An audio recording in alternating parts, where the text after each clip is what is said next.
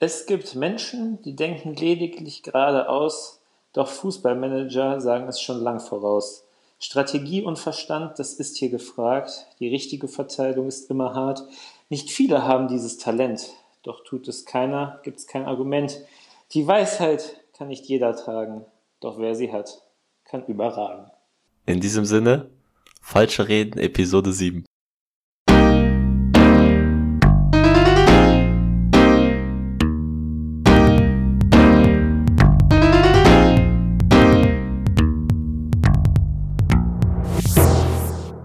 bereit? Servus, herzlich willkommen zur neuen Episode von Falsche Reden. Äh, mein Name ist David und mit mir in der Leitung ist nach der Schwebebahn und Tuffy das dritte Wahrzeichen Wuppertals, der Macher des Funders von Brøndby und der Einzige, der Norbert Meyer Tobias Lewitz Freundin ausspannen kann. Ich grüße dich, Niklas. Hallöchen. Boah, so, Alter, so gut wurde ich noch nie irgendwo vorgestellt. Vielen Dank. Das Welches der drei- direkt zu Beginn, direkt zu Beginn unserer Folge zaubert mir das ein Lächeln ins Gesicht. Sehr gut, das war, das war die Absicht. Welches der drei Attribute fandst du am besten? Mm, Dass, dass ich die Freundin hier von Norbert Meyer Tobias Lewitz ausspannen kann. Ja, okay, hätte ich mir fast gedacht. Ja, ich mache ich mach aus diesem. Dreier, ich mache aus diesem Dreier-Tandem gerne ein Bierbike. Das ist kein Problem. Also da, da, da steige ich gern mit auf. Ja, sehr Und dann gut. sitzt ihr, also sitzt ihr dann um die Frau rum und die schenkt euch, oder wie muss man sich das vorstellt? Tobias Lewitz sitzt in der Mitte, wenn man einen Stiefel kreist. Bis der Okay. anfängt zu heulen. Äh, Ach, la lassen wir das einfach. Lassen wir, das. wir lassen es einfach so stehen. Es ist, glaube ich, ein Manifest unter den Begrüßungen. Ja, nach zwei Wochen, nach zwei Wochen sind wir zurück. Zwischen Corona und Sabine melden wir uns dann auch wieder mit falsche Reden zurück. Ähm, ja, es ist, ist viel passiert, ne? Du, Coronavirus, da hat natürlich die ganze Welt, huhu, der Typ von falsche Reden Corona, jetzt erwischt's also auch wirklich die High-Class-Elite. So, bei mir in Wuppertal halt Sa- Sabine ist komplett ausgerastet. Also nicht der Sturm, sondern die Nachbarin von gegenüber, Alter, wieder komplett ihre Eimann, ihre Eimann-Anekdoten da rausgehauen.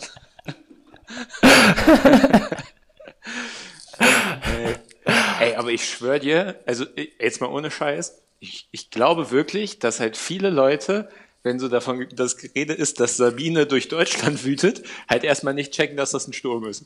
Also ich bin mir richtig sicher, weißt du, in Zeiten, wo Pietro Lombardi mit jeder Single, die er rausbringt, auf Platz zwei der Charts einsteigt, bin ich mir sicher, dass viele Leute nicht checken, dass Sabine ein Sturm ist. ja, ich glaube, Sabine ist doch auch irgendwie der häufigste Frauenname in Deutschland oder so, ne? Ja, Also- kann, kann auf jeden Fall sein. Auf Für jeden viele, Fall direkt ich nach glaube, für Annette. viele, für viele mit 40er äh, ist es eigentlich relativ normal, dass Sabine wütet. Die gucken auch so, Sabine wütet, äh, acht Autounfälle kostete drei Menschen das Leben. Ach, hat sie wieder ihren morgendlichen Kaffee nicht gekriegt. Naja, die Sabine halt. Wo sind die Kameras in meiner Wohnung? Naja, was will, was will man machen, ne? Ist halt so. Ich hatte dir doch auch schon mal die Story erzählt, äh, dass wir so einen Stufenkollegen hatten, der äh, äh, einen Text, eine Sachtextanalyse machen sollte zu dem Sturm, zu, zu einem Orkan, der irgendwie da die Philippinen verwüstet hat und dann eine Analyse da geschrieben hat, wie der junge, der junge Mann Orkan äh, ausgerastet und alle Einheimischen mit Kokosnüssen abgeworfen hat, bis sie gestorben sind.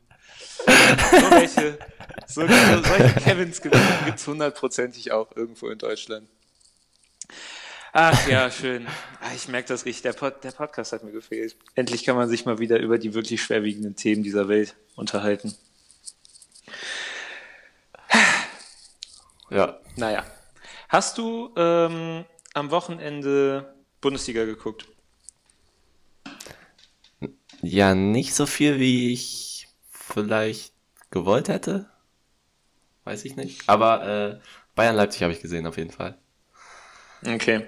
Also ich muss sagen, ich hatte am Samstag relativ viel Zeit und habe mir, ähm, hab mir dann überlegt, will ich jetzt wirklich bis heute Abend warten und dann die Sportschau gucken, aber dann verpasse ich halt Dortmund Leverkusen und als ich gesehen habe, welche Paarungen da sonst noch am Samstag so liefen, habe ich mich ganz klar dafür entschieden, so die Konferenz nebenbei ein bisschen laufen zu lassen.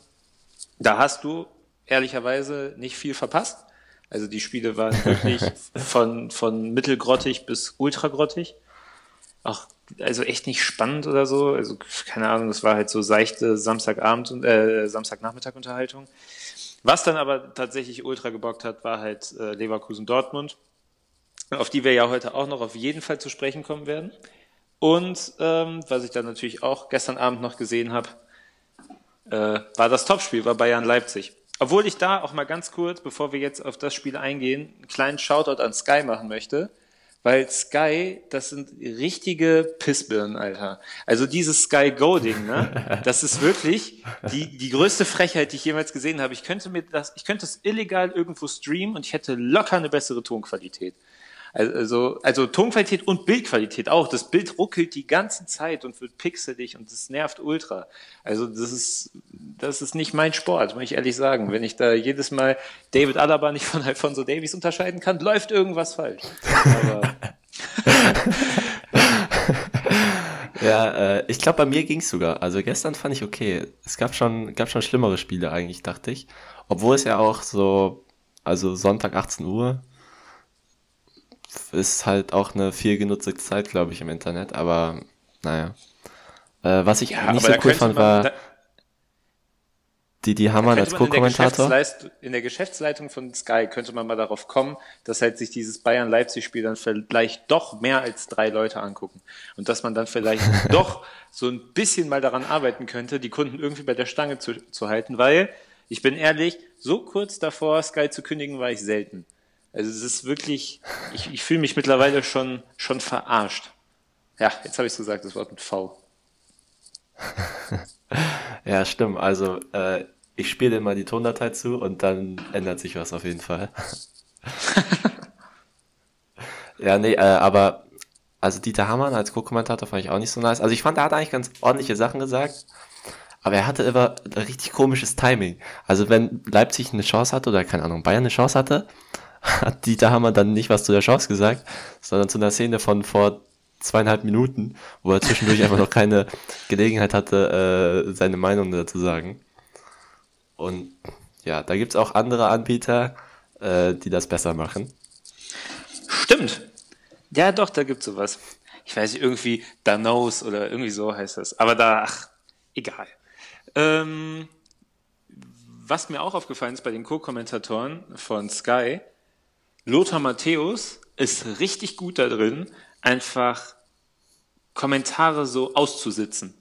Also Lothar Matthäus ist unfassbar gut da drin, den Typen neben sich, der das hauptberuflich macht, einfach reden zu lassen. Und immer, wenn dann Buschi sowas sagt wie, ja, oh, Lothar, ey, wenn man sowas sieht, da könnte man doch, oder? Und dann kommt von Lothar Matthäus ein ganz standhaftes,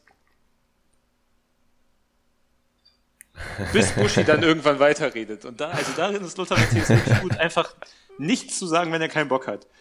Also da muss man ja. sagen, reizt Lothar Matthäus seinen Stand äh, in, der, in der Fußballwelt Deutschlands schon ordentlich aus.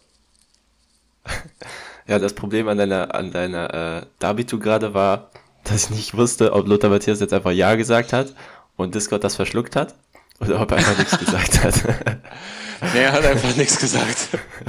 der, der, sagt, der sagt so oft einfach gar nichts. Vor allem, wenn man ihn auch direkt fragt. So, der, den juckt's einfach nicht, der sagt einfach nichts. Aber naja. Was will man machen? So sind sie halt die Co-Kommentatoren bei Sky. Wir werden es nicht ändern. Wir können nur an die Vernunft der Menschen appellieren und hoffen, dass es irgendwann besser wird. Ja, also ich glaube, sie haben einen Schritt in die richtige Richtung gemacht, indem sie jetzt bei Sky Go auch wieder äh, Highlights anbieten, Bundesliga-Highlights. Ich glaube, das war, gab's seitdem die diese extra App rausgebracht haben, gab's das noch nicht. Nee, äh, gab's auch nicht mehr. Und ja, genau. Und vielleicht machen sie jetzt demnächst auch wieder ganze Spiele. Das wäre ja mal das wär, Das wäre halt dann, dann wären sie wieder auf dem Stand von vor zwei Jahren. Und das ist halt für Sky ist das nicht schlecht. Hör mal, haben wir die letzten zwei Jahre dann doch wieder aufgeholt. Ja. So, aber du hast äh, Bayern Leipzig geguckt, wie ich auch. Ähm, deine Meinung zu dem Spiel? Einfach mal so grob umrissen. War das ein, ein gutes 0-0, wie man da so gerne sagt? Oder äh, hättest du, also ich meine ganz ehrlich jetzt, wenn ich das mal so sagen darf, ich hätte halt 100% damit gerechnet, dass Bayern irgendwann mal dieses Tor schießt, weil es ja auch komplett verdient gewesen wäre, muss man ja ehrlicherweise so sagen. Ähm, wie, wie würdest du das in der Nachbetrachtung resümieren? Ja, also ich fand, das war ein 0-0 der guten Sorte, wenn man das so sagt. Ähm, ich fand es relativ interessant, aber ich fand es eigentlich auch ein bisschen erschreckend, wie äh, überlegen Bayern war. Also ich hatte mir dann doch ein bisschen mehr erwartet von Leipzig.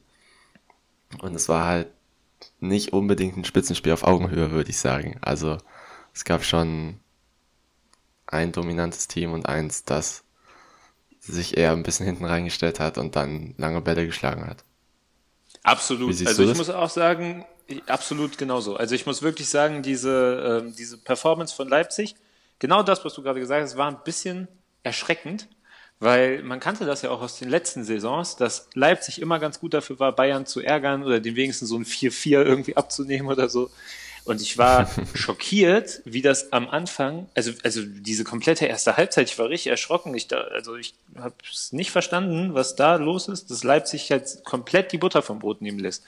Also ich war auch, ich, also jetzt mal abgesehen davon, dass ich es irgendwie enttäuschend fand, habe ich es halt auch wirklich einfach nicht verstanden. Weil wenn Leipzig das im normalen Stil, wie sie es eigentlich gegen jeden Bundesligisten spielen, außer gegen Eintracht Frankfurt, gespielt hätte, dann hätten die ja auch auf jeden Fall eine Möglichkeit gehabt, Bayern zu ärgern.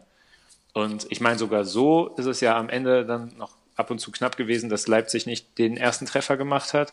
Wenn man mal guckt, wen mhm. als Timo Werner da aus sechs Metern am Tor vorbeischießt, halt neun ja. von zehn Mal macht er den rein.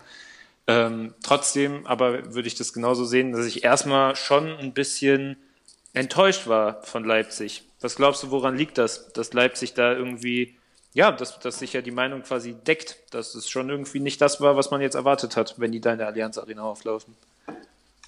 Ja, also ich glaube, ein großes Problem war, dass Leipzig einfach nicht den Ball hatte.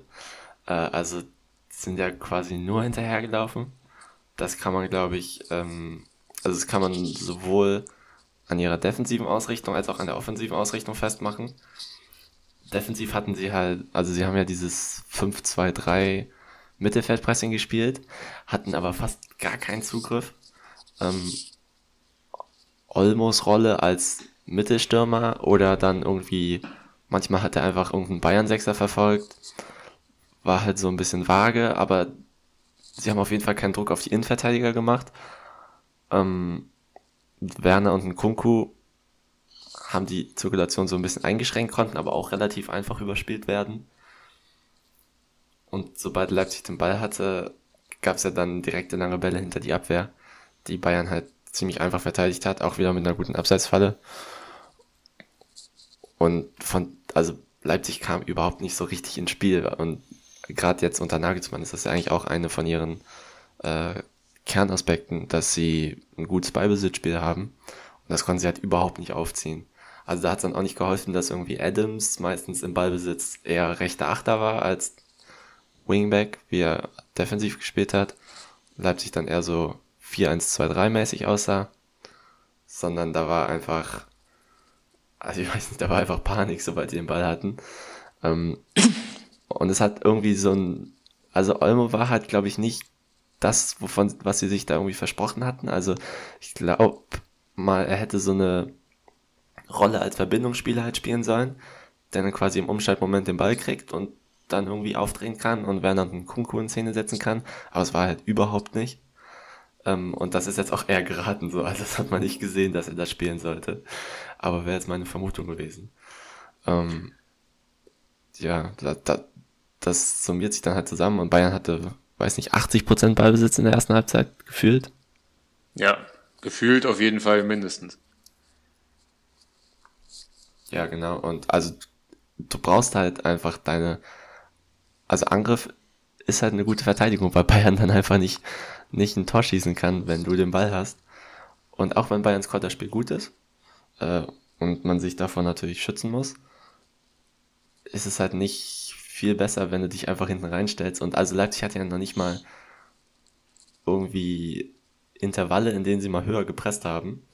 Also sie haben Abstöße zugestellt hoch, aber das war's auch. Also sonst haben sie sich ja sofort an die Mittellinie zurückgezogen. Und weiß nicht, also das 0-0 gibt ihnen vielleicht recht, aber es war ja auch ziemlich glücklich. Gerade nach der ersten Hälfte. Ja, auf jeden Fall. Also nach der ersten Hälfte muss man, denke ich, wirklich sagen, war es eher ein Punktgewinn für Leipzig als alles andere.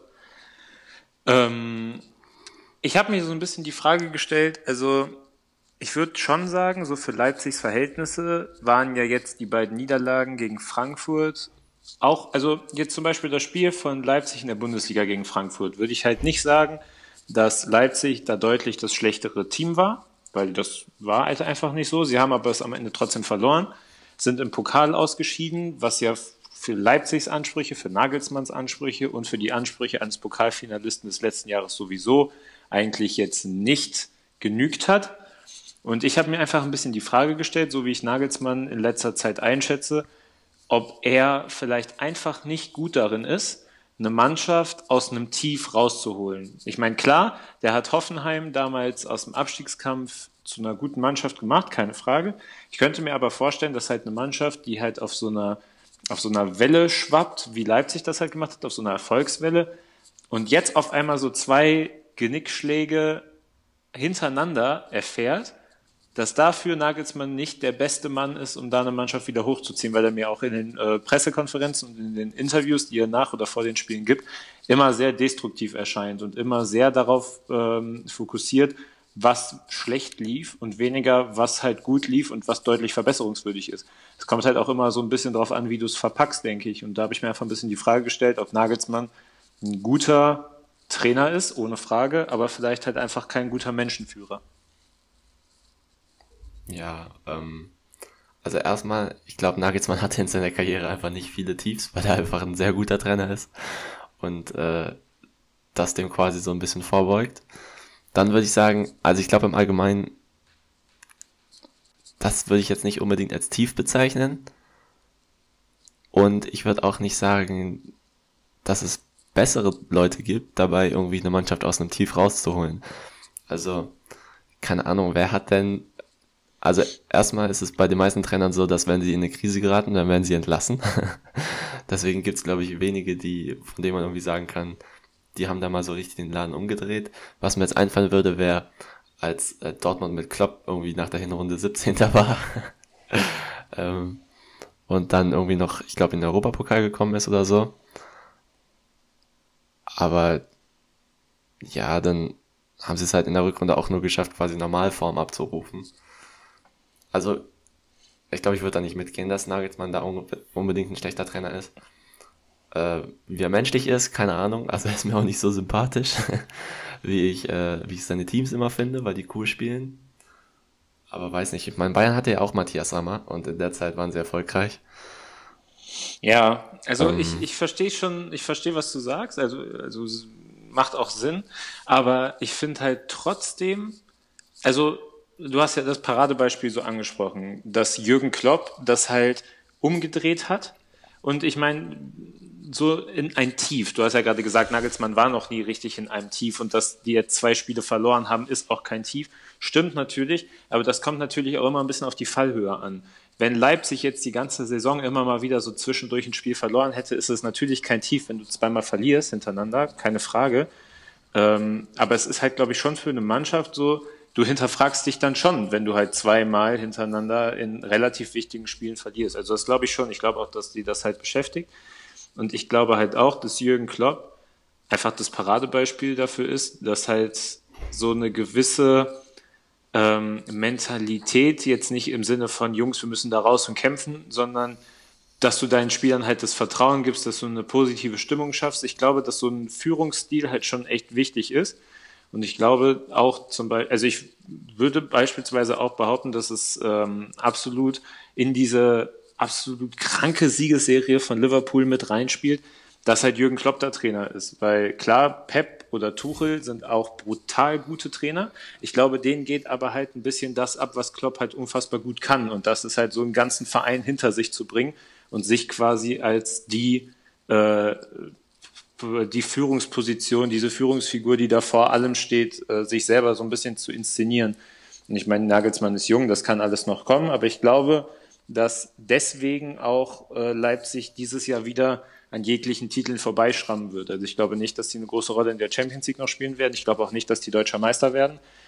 Und ähm, ich kann mir gut vorstellen, dass das halt auch teilweise ein bisschen damit zusammenhängt. Naja, also ähm, erstmal bei Klopp bei Dortmund hat es halt 18 Spiele gedauert, bis sie dann irgendwie da rausgekommen sind. Also ich würde das auch nicht sagen, dass es ein gutes Beispiel dafür ist. Weil Leipzig hat jetzt nach zwei Niederlagen unentschieden gegen Bayern gespielt. Was ein sehr gutes Ergebnis ist. Also könnte man nicht sagen, dass die dann schon wieder rausgekommen sind. Außerdem, ähm, also ich, ja, weiß nicht, Pep hat genau, also hat eine ähnliche Siegesserie gehabt. Natürlich nicht so lang. Aber ich glaube, Pep hat auch die längste ungeschlagen Serie in der Bundesliga aufgestellt. Und es sind halt verschiedene Führungsstile. Und es ist klar, dass Klopp in der öffentlichen, öffentlichen Wahrnehmung besser wegkommt, weil er einfach der coolere Typ ist. So, das bestreitet auch keiner. Und natürlich liegt es auch an Klopp, dass Liverpool da oben steht. Bestreitet auch keiner. Aber, also die Führungsstile sind halt anders. Ich würde nicht unbedingt sagen, dass einer besser oder schlechter ist. Hm, weil, also, keine Ahnung, Klopp hätte halt nicht Guardiolas Barca von 2009 bis 2011 aufgebaut, so. Ja, das stimmt, aber glaubst Dafür du... hat er, hat er Dortmund groß gemacht. Glaubst du, glaubst du, Liverpool hätte dieses äh, Champions League Viertelfinale gegen Barcelona gedreht, wenn Guardiola der Trainer gewesen wäre?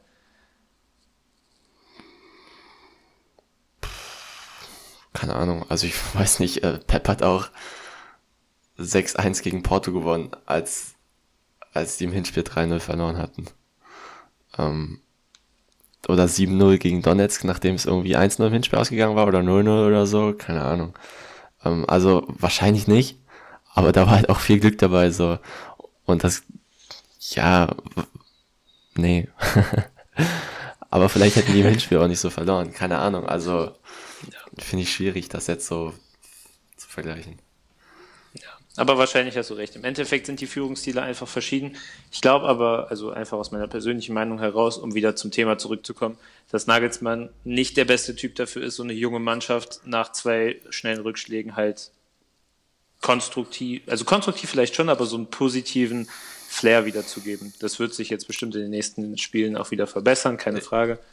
Ich glaube aber trotzdem, wenn ja. wir jetzt mal aufs Titelrennen zu sprechen äh, kommen wollen, dass halt Nagelsmann diesen Titel da auch dieses Jahr wieder nicht gewinnen wird. Ja, äh, noch ganz kurz. Die hatten am Anfang der Saison hatten die schon eine kleine Schwächephase und irgendwann meinte Nagelsmann so, äh, ja, also es geht so nicht weiter. Also Leipzig hat gut gespielt, aber hat halt keine Tore geschossen. So ein bisschen wie auch gegen Frankfurt, keine Ahnung. Und äh, Nagelsmann meinte dann, ja, wenn das so weitergeht, dann werde ich den Spielern die äh, taktischen Freiheiten entziehen, die sie haben. Und auf einmal hat Leipzig angefangen richtig zu rasieren. Das war dann auch die Phase, wo sie irgendwie 8-0 gegen, Leip gegen Mainz gewonnen haben oder wie das da aussah. also, das kriegt er schon hin, der Junge. Und ähm, Leipzig wäre halt nicht so. Ja, und Leipzig wäre halt bis jetzt auch nicht so weit oben, wenn Nagelsmann nicht Trainer gewesen wäre. Also finde ich das schwierig, dann das irgendwie. Also die Fallhöhe ist ja so hoch, weil er schon da ist. Das stimmt natürlich. Ja. Wir werden sehen. Was glaubst du denn, wer am Ende deutscher Meister wird? Äh, Bayern. aber ich glaube auch, dass. Aber ich habe ja auch gesagt, Leipzig wirft Tottenham raus. Und dazu stehe ich. ich bin mal gespannt. Ähm, also ich meine, im Endeffekt, dieses 0-0 war halt für, den, für das spannende Titelrennen das optimale Ergebnis. So, und auch äh, das Gladbach-Spiel gegen Köln wird ja noch nachgeholt. Wenn Gladbach das gewinnt, ist das wieder ganz schön spannend da oben. Ist natürlich schade, dass Dortmund das Spiel gegen Leverkusen nicht gewonnen hat. Das wäre noch cooler gewesen. Aber so bleibt es auf jeden Fall interessant da oben. Am Ende verkackt einfach jeder und Leverkusen wird deutscher Meister oder so. Good joke. ja, stimmt. Höchstens, höchstens Zweiter noch. Aber das, mhm. das bleibt mal abzuwarten. Hast du ähm, Leverkusen Dortmund gesehen? Nee, hast du nicht gesehen, ne? Hast du gesagt? Nee, habe ich leider nicht gesehen. Also, ja. äh, wir tauschen mal die Rollen. Was würdest du denn sagen? Ähm, war der Sieg verdient? Also so mal als grobe Einschätzung. Also, ähm, ich würde sagen, Dortmunds Stärke ist halt im Moment, da spreche ich jetzt auch kein Geheimnis aus, im Moment halt diese Offensive, die halt, also das ist echt faszinierend. Ich würde mich mal so weit aus dem Fenster lehnen, dass ich zumindest jetzt in der naheliegenden Vergangenheit keine so gute Offensive in der Bundesliga gesehen habe, wie die Dortmund im Moment hat. Was Dortmund halt extrem gut kann und was sie auch gegen Leverkusen gemacht haben, ist jetzt seitdem die ja irgendwie ich weiß nicht, Anfang Dezember oder so auf dieses 3-4-3-System umgestellt haben, dass sie wieder sehr hoch und aggressiv pressen. Das finde ich, hat man auch gegen Leverkusen gesehen, weil Dortmunds Offensive halt um Sancho, um Holland etc. vor allem dann extrem gefährlich ist, wenn die halt im Pressing den Ball gewinnen und dann vor allem über Julian Brandt ähm, die Pässe schnell in die tiefen Räume hinter die Verteidigung spielen. Also Sancho ist dabei ja vorne in so einem ständigen Wechsel, sage ich mal, zwischen Flügelposition links und relativ zentraler Stürmer. Holland steht meistens rechts daneben. Und dann hast du halt dahinter, zumindest in den häufigsten Fällen, Marco Reus, der sich ja meistens hinter die beiden fallen lässt. Du hast Julian Brandt im zentralen Mittelfeld, der vielleicht mit der wichtigste Spieler im Moment in dem Offensivspiel bei Dortmund ist, weil der halt auf Hakimi, Sancho, Holland, Guerrero unfassbar genaue und gute Pässe spielt. Dann hast du daneben Axel Witzel, der das auch kann, aber vor allem sich, glaube ich, im Moment dadurch auszeichnet, dass er extrem gut im Zweikampfverhalten ist und dadurch halt diese schnellen Angriffe einleitet.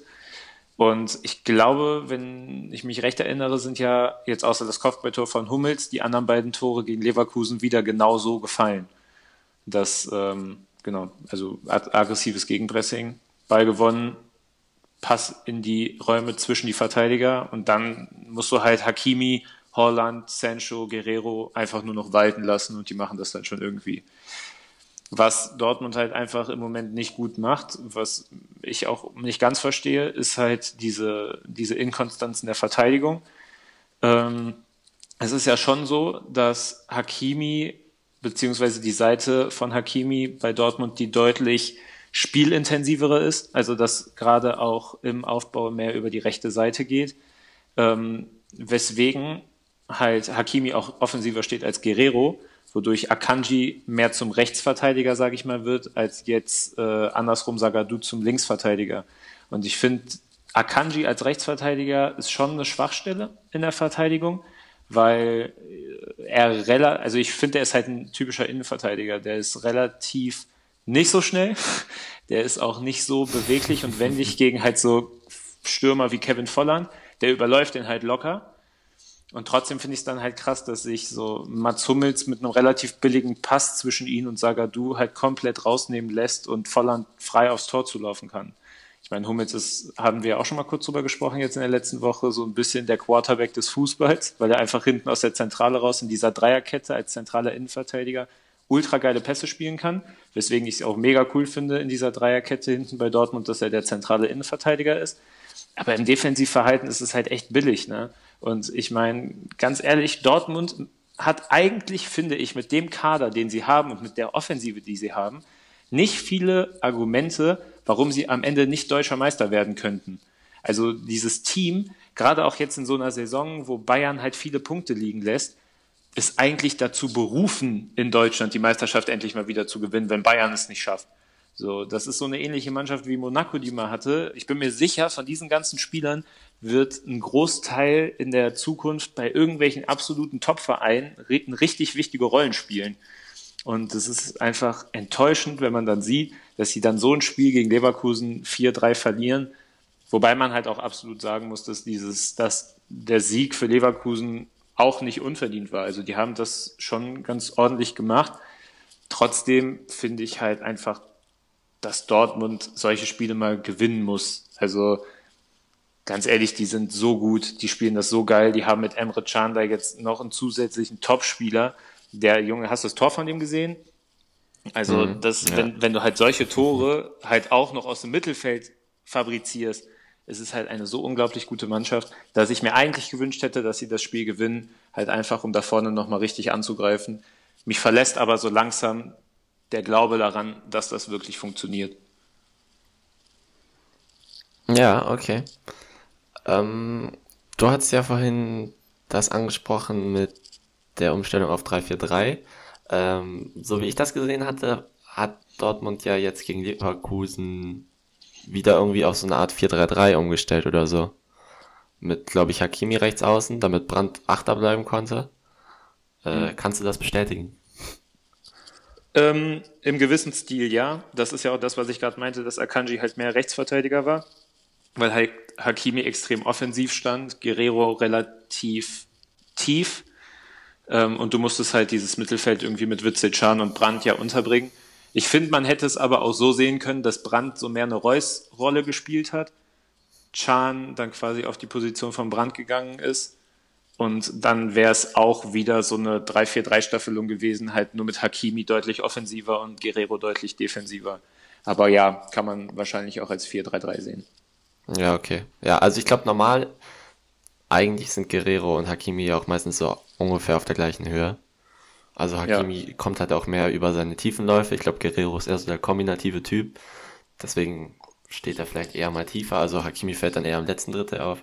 Aber äh, ja, okay. Und ähm, du hast ja auch schon gesagt, dass Dortmund besonders dann gut ist, wenn sie quasi den Ball gewinnen und dann schnell umschalten kann. Ähm, Probleme haben sie ja noch im normalen Aufbau. Würdest du das unterschreiben? Ja. Also wenn sie quasi sich von hinten raus kombinieren müssten? Und Voll. inwiefern, also, also wie sehr hat Favre da so seine Finger drin? Also kann man da mehr rausholen, meine ich.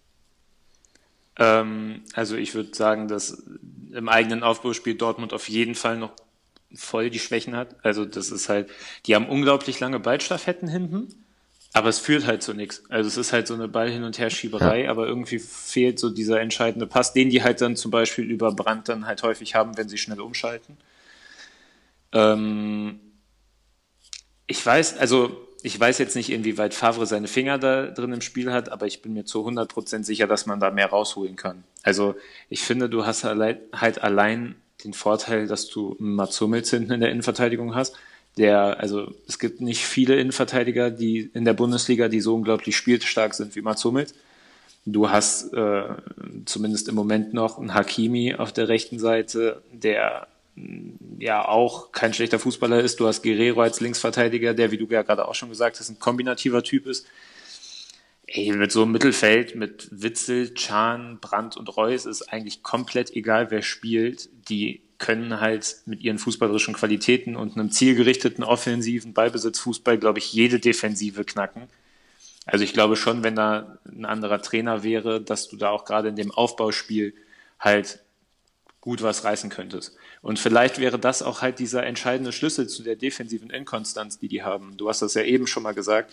Angriff ist halt einfach eine gute Verteidigung. Wenn ich den Ball habe, kann mein Gegner nicht treffen. Und ich glaube, wenn Dortmund es einfach schaffen würde, lange Ballbesitzphasen in gefährlichere Abschlüsse umzuwandeln, würden die so ein Spiel gegen Leverkusen beispielsweise auch gewinnen. Also mhm. da bin ich mir schon ja, wenn relativ die einfach sicher. Noch zwei Tore, wenn die noch zwei Tore mehr schießen würden, dann können sie sich halt auch erlauben, vier zu kassieren.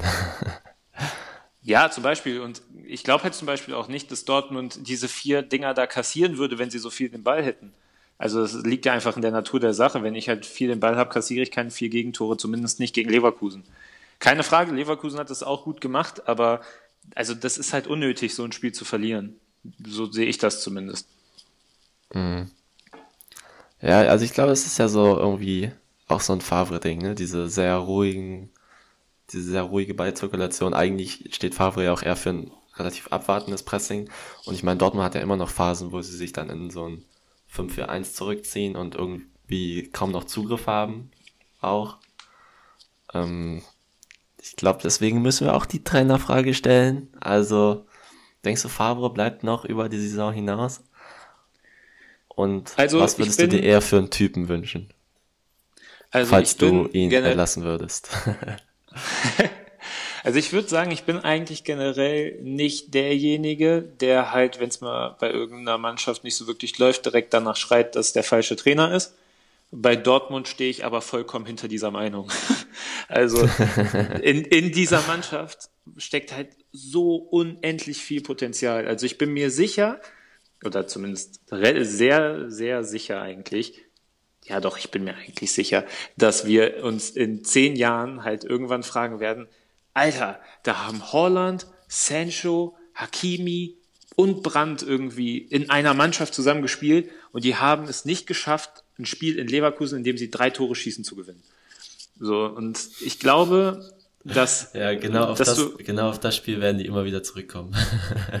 nee, aber weißt du, irgendwann gucken wir durch die Kicker-App und gucken in diese Historie und denken so, boah, Junge, was ist das für eine Ausstellung? Die haben das Spiel verloren. Und ich glaube halt. Ja, irgendwann in zehn Jahren spielen wir die Wer bin ich Version davon und dann. ja. Das ist echt so. Nee, aber ich glaube schon. Also ich glaube, da bei Dortmund muss man sich ganz klar die Trainerfrage stellen. Und auch, auch wenn ich Favre halt irgendwie als Typen lustig finde, weil er so, so lustig schusselig ist, ähm, würde ich mir wünschen, dass du, dass du dir da halt einfach ja, einen neuen Trainer mit, mit mehr spielerischem Input holst. Also dieses Gegenpressing funktioniert ja jetzt schon wieder ganz gut und ist auch sehr zielführend und passt auch zu der Mannschaft. Aber ich würde mir schon ein dominanteres Spiel von Dortmund wünschen mit vier Ballbesitzphasen, mit äh, ja einfach mit mehr kombinativen Ansätzen so im Spiel. Also das wäre schon schön und ich glaube, dann würden wir halt auch mehr Begeisterung zeigen irgendwie auch außerhalb von so einer Julian Brandt Blase für halt eben genauso Spieler wie ihn. Ich glaube, dass er halt ja. gerade um diese Superstars wie Sancho oder Holland im Moment extrem untergeht. Ich würde aber auch behaupten, wenn Brandt nicht wäre, hätten die, würden die nicht so oft treffen. Ja, würde ich auch unterschreiben. Also ich glaube, er musste ja auch zur Halbzeit verletzt raus, ne? Also er war nicht leistungsmäßig ausgewechselt. Hm, weiß ich nicht. Also ich weiß nicht, ob er verletzt war. Ich habe mich so oder so gewundert. Ähm, kann gut ja, sein. Ich glaube, also war irgendwie Außenband oder so, also irgendwie umgeknickt oder so. Nicht so schön. Oh. Äh, steile, steile These.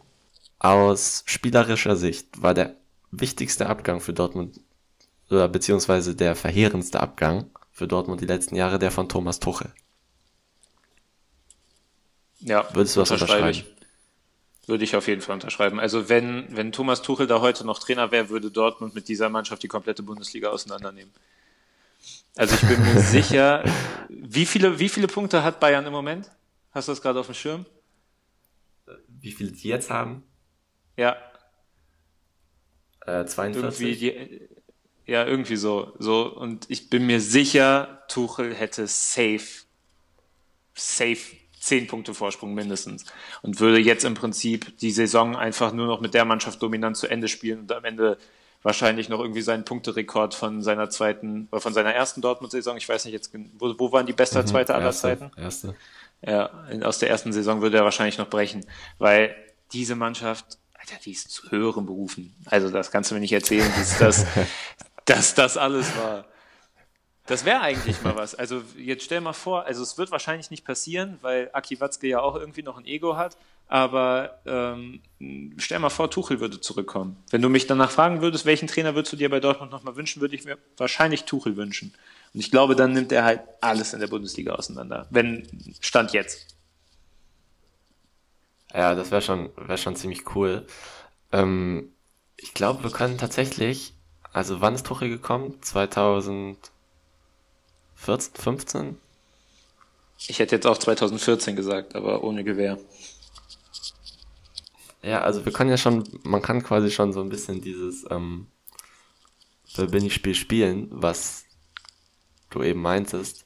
Äh, wenn man jetzt die Saisons 15, 16 und 16, 17 zusammennimmt, dann geht es besonders gut. Also wenn man sich überlegt, Hummels war in dem Team, klar, der ist dann jetzt wieder da, aber der ist zwischendurch halt auch zu Bayern gegangen.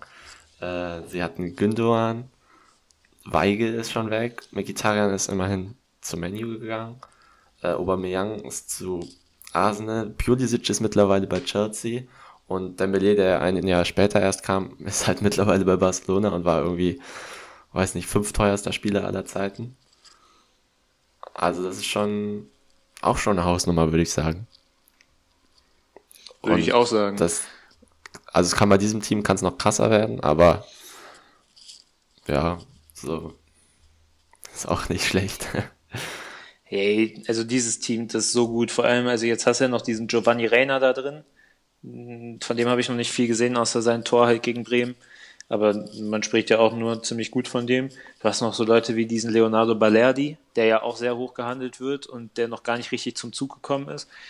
keiner weiß, was noch aus Sagadu wird. Der ist auch jung und gehypt gewesen. Ähm, mal gucken, der spielt ja jetzt relativ häufig da in der Dreierkette links.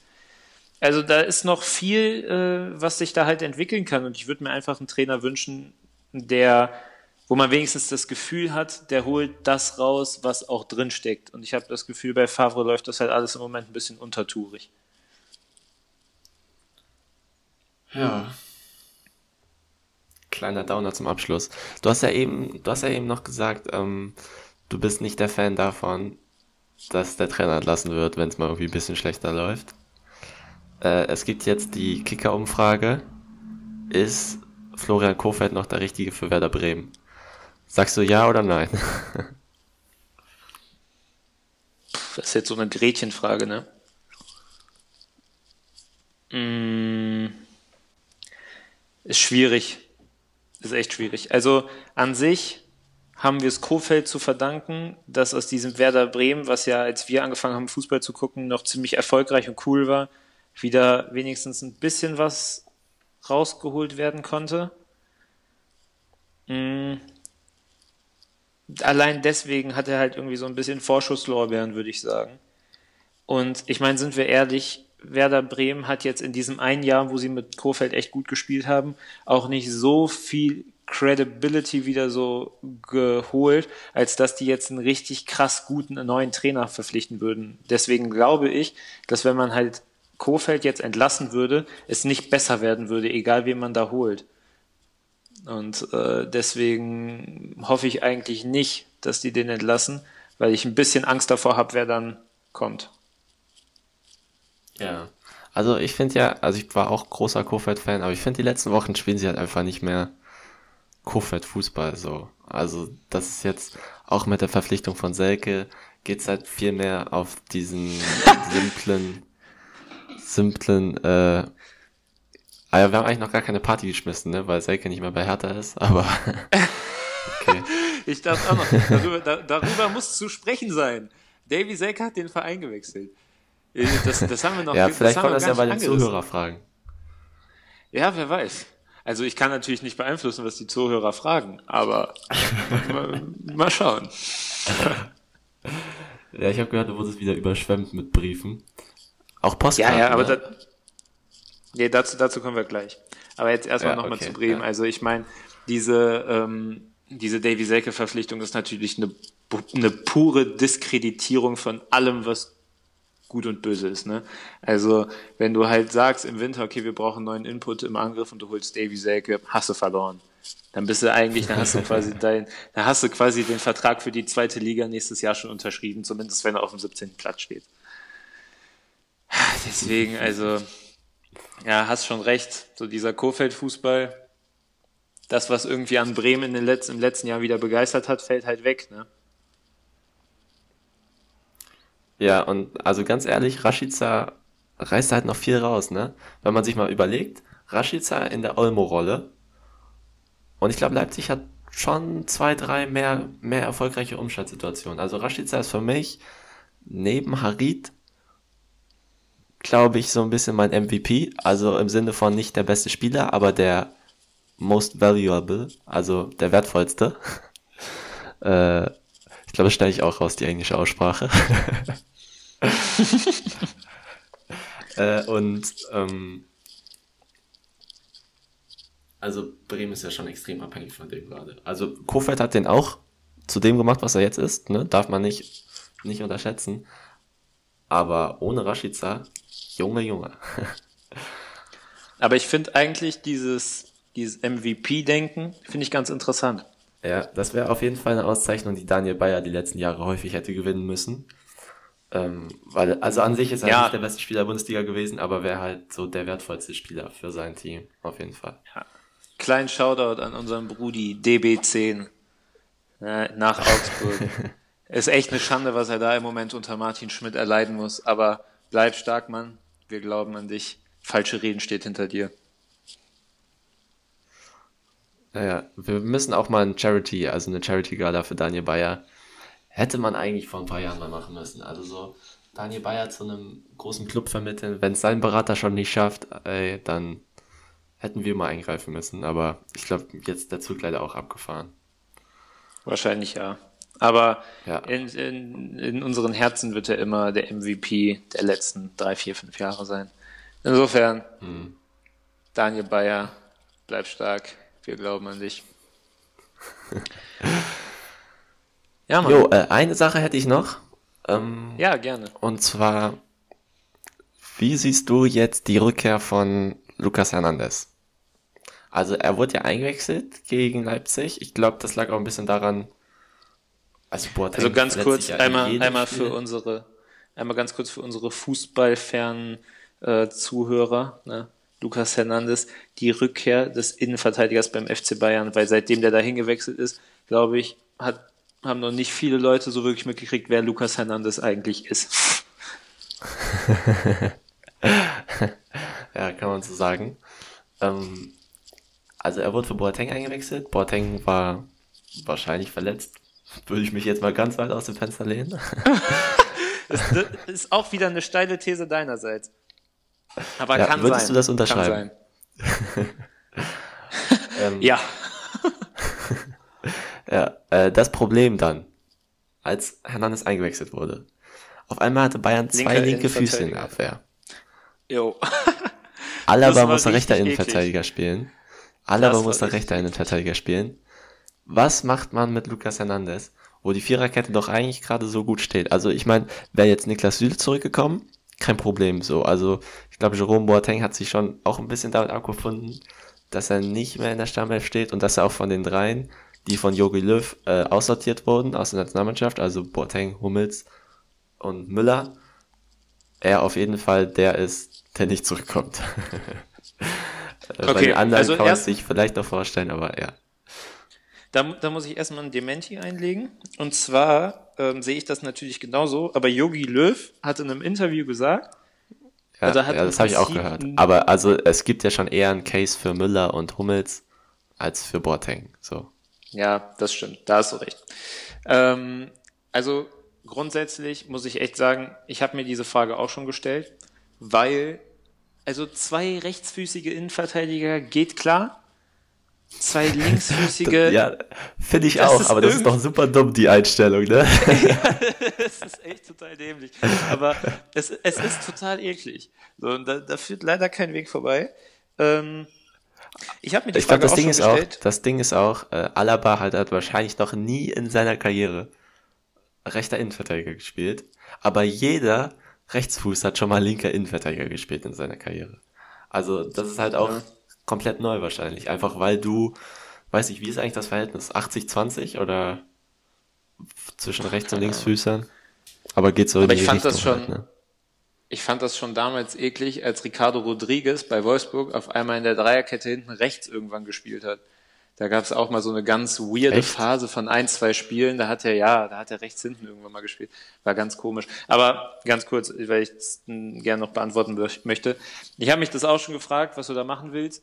Ähm, ich hoffe halt einfach nicht, dass irgendjemand auf die Idee kommt, David Alaba wieder als Linksverteidiger zu stellen und dafür Davies raus, weil junge Davies ist so unglaublich gut. Also ich habe den auch gegen Leipzig, das war krank, was er teilweise gemacht hat. Also wenn er so weitermacht, sich weiter so entwickelt, dann wird er wahrscheinlich so ungefähr die Qualität, die Alaba hatte, als er auf seinem Peak war als Linksverteidiger, vielleicht sogar noch ein bisschen besser, ein bisschen offensiver ausgerichtet.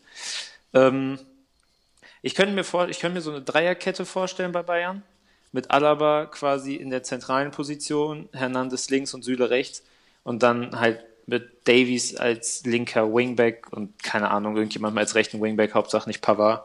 Und ähm, ich kann, das kann ich mir dann eigentlich ganz, schon ganz gut vorstellen. Wie gesagt, das Einzige ist, ist egal, was die machen. Hauptsache, Hernandez kriegt nicht den Vorzug als linker Innenverteidiger für Alaba und Hauptsache, Davies wird dafür jetzt nicht wieder aussortiert, weil dafür spielen die das einfach, wie du schon gesagt hast, im Moment viel zu gut da hinten in der Viererkette. Ja, finde ich auch interessant. Also diese Dreierketten haben halt so ein bisschen das Problem, also dass der rechte Wingback bei Bayern, also Gnabry fände ich, glaube ich, nice in der Rolle. Gerade auch wenn du dahinter äh, Pavard hättest, also Süle fällt ja eh noch ein bisschen aus. Ähm, Pavard kann ja eh so ein, also kann auf jeden Fall einen sehr guten Halbverteidiger geben, also äußeren Innenverteidiger in der Dreierkette. Und ich glaube, Außenverteidiger macht er ja seinen Job auch ziemlich solide, also kann er gut äh, Gnabry unterstützen. Und das würde halt auch bedeuten, dass du dann quasi keinen von ähm, denen davor opfern musst, weil also Kimmich auf dem Flügel würde ich ungern sehen und sonst, wenn man dann irgendwie, keine Ahnung, Kimmich, Thiago Doppelsechs wahrscheinlich vor der Dreierkette hätte, fährt halt Goretzka raus, das geht dann so ein bisschen auf Kosten deiner Strafraumpräsenz und Goretzka hat ja auch diese eine nice Szene, wo er mit Lewandowski kombiniert hat, weil, also ich glaube, Goretzka wird immer dafür unterschätzt, wie gut er eigentlich Situationen auflösen kann. Ähm, und also von dem her, das Szenario finde ich ganz cool, aber sonst irgendwie ist Lukas Hernandez schon fast wieder einer zu viel. Also Bayern hatte die ganze es ist Saison einfach, keinen wie wir Ersatz. das, ja, Und dann es ist jetzt so, wie man das am Anfang, einer zu viel so, wie man das da. am, Bruder, es ist so, wie man das am Anfang halt ähm, irgendwie ja schon so von Anfang an erwartet hat. Die, die Transferpolitik von Bayern war einfach dumm. Also die haben zwar schon irgendwie dann ganz coole, äh, ja, ja, so okay, ganz coole Transfers gemacht, aber das folgt halt irgendwie alles nicht einer bestimmten Idee, die die hatten, sondern die haben sich so gefühlt einfach mal so ein paar Verteidiger zusammengekauft und gucken dann, was dabei hinaus, das, was dabei herauskommt. Es hätte ja auch halt niemand gedacht, dass Davies sich da auf der linken Verteidigerposition so krass durchsetzt. Alaba als linker Innenverteidiger gleichzeitig halt aufblüht und so ein bisschen halt eigentlich der, der Boss dieser Mannschaft im Moment ist. Deswegen, wie du schon sagst, es ist halt irgendwie wieder einer zu viel. Und zu dieser rechten Wingback-Sache nochmal, ich würde auch ungerne Kimmich sehen. Pavard, klar macht er das da rechts ganz gut, aber mir gefällt der auch nicht so gut da als rechter Wingback. Also es ist halt nicht, nicht die Qualität, die ich gerne sehen würde. Es ist halt überhaupt nicht vergleichbar beispielsweise mit ähm, Davies. Was aber vielleicht ganz cool wäre, wäre, wenn du das halt ähnlich spielst wie Dortmund gegen Leverkusen jetzt halt, dass du Davies dann so wie Hakimi bei Dortmund halt sehr weit nach vorne stellst und auf der anderen Seite Pavard so wie bei Dortmund Guerrero relativ weit zurückziehst. Dann hast du sozusagen eine Viererkette von rechts gesehen mit Pavard, Süle, Hernandez und Alaba. Das wäre natürlich auch wieder ganz cool. Aber naja, müssen wir, müssen wir gucken, was die sich da einfallen lassen. Das ist auf jeden Fall spannend. Es würde mich aber jetzt auch nicht überraschen, wenn man da vielleicht einen Verteidiger einfach abgeben würde. Ja, ich glaube am Ende fliegt Davis raus, Denkst du? weil ja, glaube ich schon. Nee, glaube ich nicht. Also ich glaube nicht. Nee, glaube ich einfach nicht. Also sicher nicht, sicher nicht, solange Flick da ist, weil Davies ist halt schon irgendwie so dieser äh, diese Quintessenz seiner Arbeit, die er da im Moment leistet. So seitdem Flick da ist, Hat er nicht, Davies ja, hat er nicht unter Kovac sein Debüt als Doch, Linksverteidiger gegeben? Doch, auf jeden Fall. Aber seitdem Flick da ist, rasiert Davies halt einfach. Also der war auch schon Ja, vorher okay. unter Kovac da ganz gut, aber seitdem Flick da ist, ist der halt unnormal geil. Und ähm, also das glaube ich nicht. Das glaube ich echt nicht. Und ich glaube auch jeder andere, der da hinkommen würde, würde den nicht streichen. Weil das muss doch, das müssen doch auch andere Trainer sehen, dass Alaba als linker Innenverteidiger einfach viel zu gut ist. Also den da wieder auf die Linksverteidigerposition zu stellen, das wäre ja fast schon Läuterung. Ja. Ja, okay. Äh, dann hätten wir den Punkt auch abgehakt. Und ich würde sagen, schieß los mit den Zuschauerfragen. Ja, sehr gerne. Ähm, tatsächlich habe ich aber ähm, direkt eine, eine kleine, also ich muss dich einmal ein bisschen enttäuschen. Du hast ja Zuschauerfragen gesagt, aber es scheint nicht so wirklich angekommen zu sein bei der Community, deswegen haben wir nur eine zu, zu, Zuhörerfrage. Also es sind, nicht viele, es ist eine, aber einer hat sich gemeldet. Und der ist mal, es ist wie früher, wie früher, wenn du so in der, in der Klasse eine Gruppenarbeit gemacht hast. Eine Gruppe muss sich halt als erstes melden und dann anfangen und dann ziehen die anderen schon irgendwie hinterher. Deswegen, derjenige, der die Das erste stimmt. Zuhörerfrage gestellt hat, der eröffnet dann natürlich jetzt, der hat Schleusen geöffnet, die er nicht mehr schließen kann. Das ist ihm zwar noch gar nicht bewusst, aber es wird so sein. Und, ähm, Und er kriegt Ja, auch auf jeden Fall einen Platz in der Falsche Reden Hall of Fame. Auf jeden Fall. Die erste, die erste Zuhörerfrage. Ähm, ja, deswegen, ich würde vorschlagen, wir machen das dann halt nicht mit diesen 20 Sekunden, weil dafür bräuchten wir schon mehr Zuhörerfragen, aber Trotzdem darfst du jetzt gerne ein bisschen monologisieren zu der Frage, die ich dir jetzt äh, übermittle. Und zwar hat mich in der vergangenen Woche eine Brieftaube aus Berlin ereilt. Ähm, Absender im Sinne der Anonymisierung Lars W. stellt sich eine Zuhörerfrage und Lars W. fragt, Hallo ihr zwei supergeilen Hengste. Ich finde das mit der Zuhörerfrage ist einfach eine tolle Idee und daher möchte ich der Erste sein, der an den David eine Frage stellen darf. Ja, Lars W., da freuen wir uns, dass, dass sich das so begeistert. begeistert auch. Grüße an Lars W. in Berlin, ja. Ähm, hier deine Frage. David, wenn du ein arschreicher Investor wärest, in welche Fußballmannschaft würdest du dich einkaufen und warum?